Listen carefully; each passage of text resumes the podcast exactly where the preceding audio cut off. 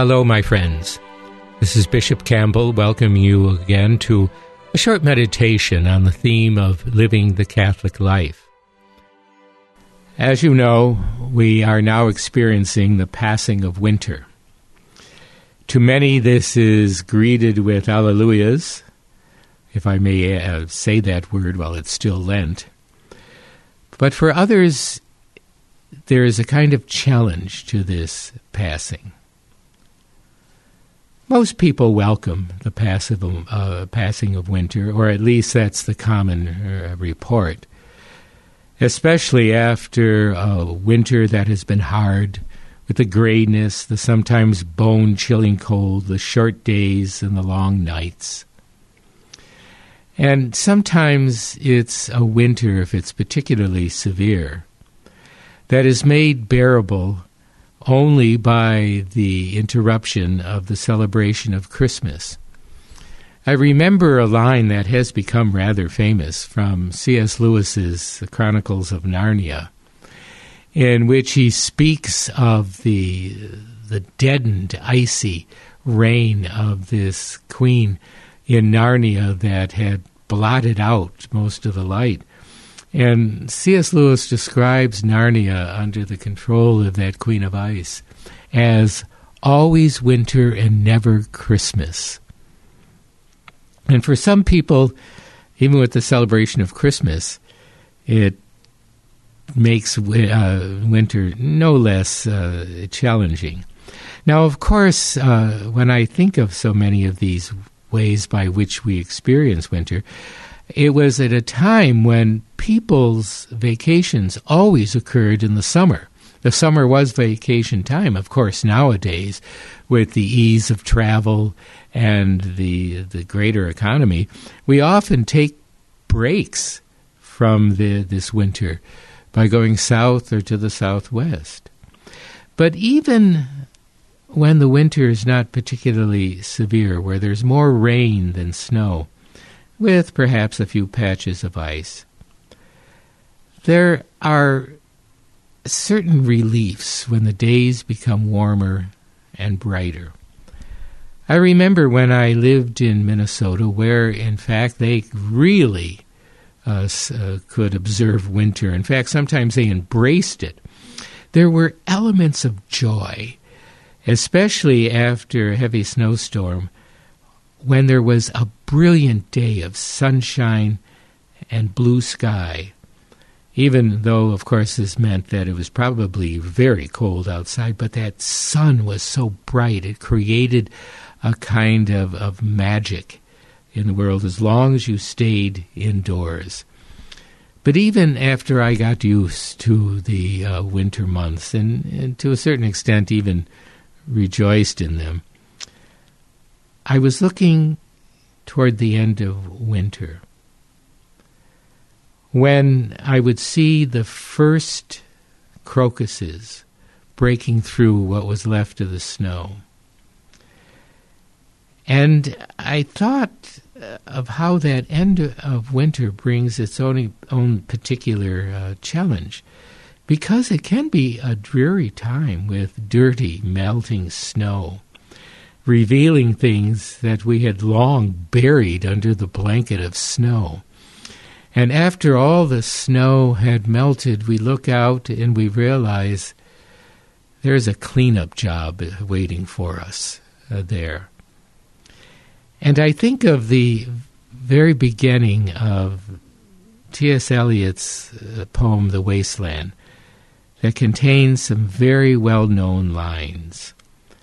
April is the cruelest month, he writes, breeding lilacs out of the dead land, mixing memory and desire, stirring dull roots with spring rain.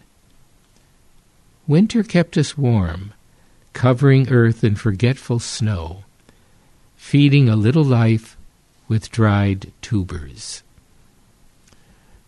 It's a kind of surprising, uh, and especially to say that April is the cruelest month because what Eliot has tapped into is sometimes a willingness to endure the darkness simply because it allows us to forget. It uh, allows us simply to be out of the way of responsibilities. Uh, it encloses us. And some people rather like that somnambulant life without challenge, without really desire. But along comes spring and shakes our complacencies.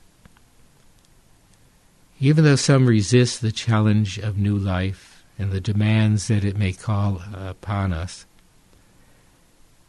the spring shakes us out of that sleep of winter. And of course, as the winter passes, there are things we have to clean up. And I think that to a certain extent, this becomes a symbol for the meaning of Lent passing from the cold and the dark into new life and light.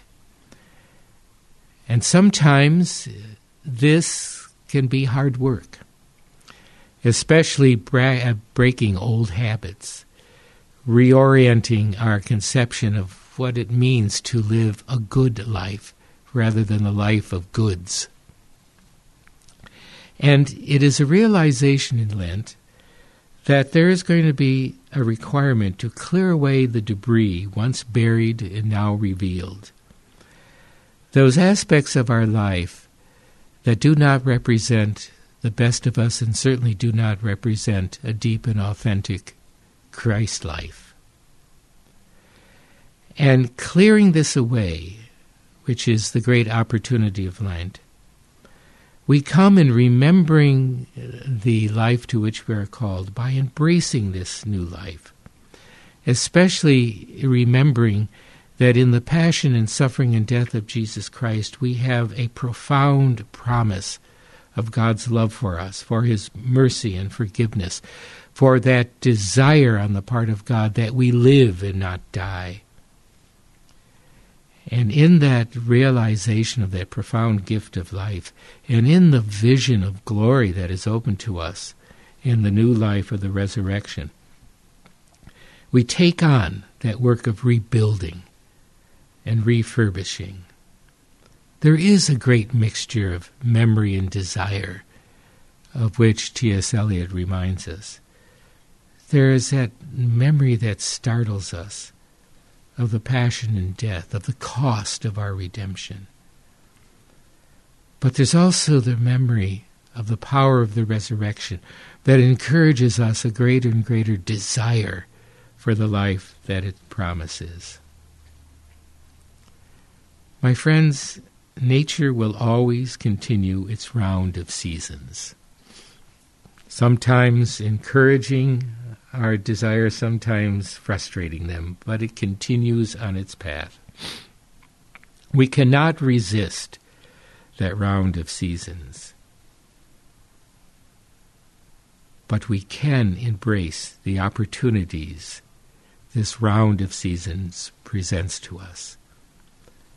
And in our Lent, grasp the reality that Christ is open for us go over to those moments of grace that allow us to see both that which we must change and that which we must embrace.